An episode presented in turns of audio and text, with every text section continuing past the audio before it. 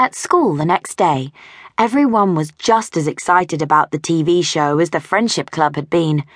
They crowded around Fifi, asking her lots of questions and looking at the scrapbook.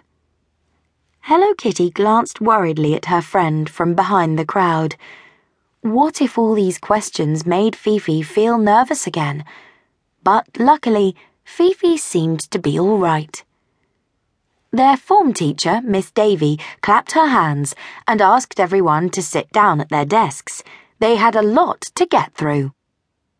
For the rest of the day, the class worked hard at their story writing and maths and on their art projects. The bell finally rang at the end of the day, and as they came out of the classroom and into the bright sunshine, Fifi chatted happily. Mama was there to pick them all up and take them back to Hello Kitty's house for the big dress rehearsal. As soon as they arrived, the friends got down to work, cutting and pasting. When the scrapbook was finally ready, Fifi cleared the table and laid out everything she needed to explain how to make a friendship scrapbook just like she would on TV. Tammy, Hello Kitty, and Dear Daniel sat on the floor in front of her and waited patiently. It was time for Fifi to begin her talk. First, she spoke about family and friendship and the special people she had put into her scrapbook.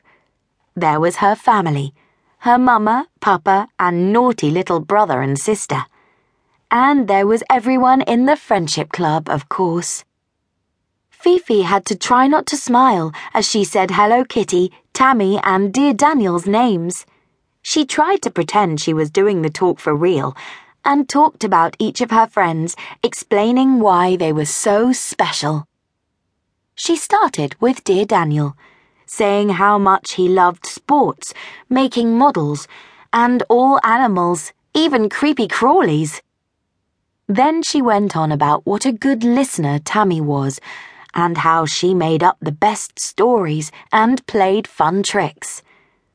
When it was Hello Kitty's turn, Hello Kitty couldn't keep the smile off her face as Fifi praised her for being organized, stylish, and the best friend ever. Fifi showed them how to make a page with photos of each friend and a list of their special qualities underneath. Then she started to talk about the birthdays page. Hello Kitty's was the first photo she held up with her birthday beside it, the 1st of November. Because it was the first day of the month, it was easy to remember. But by having a friendship birthdays page, it made it hard to forget anyone's. Fifi cut out some old birthday cards and showed how she had pasted them into the book. Then she showed them how to stick photos and stickers all around the different people and link them with lines to make a family and a friendship tree. When Fifi finally held it up for everyone to see, it looked very pretty and sparkly. She smiled. So that was how you made a friendship scrapbook. Her friends gave her a round of applause, and Fifi beamed. See?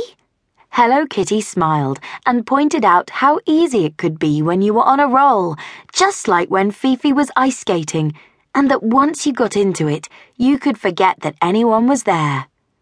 Fifi beamed. That's exactly how it had been. She was starting to feel a whole lot better about the TV show. Perhaps she would be able to do it after all. And after their trip to Waterworld the next day, she was sure everything would be okay. The Friendship Club agreed. Fifi was going to be brilliant.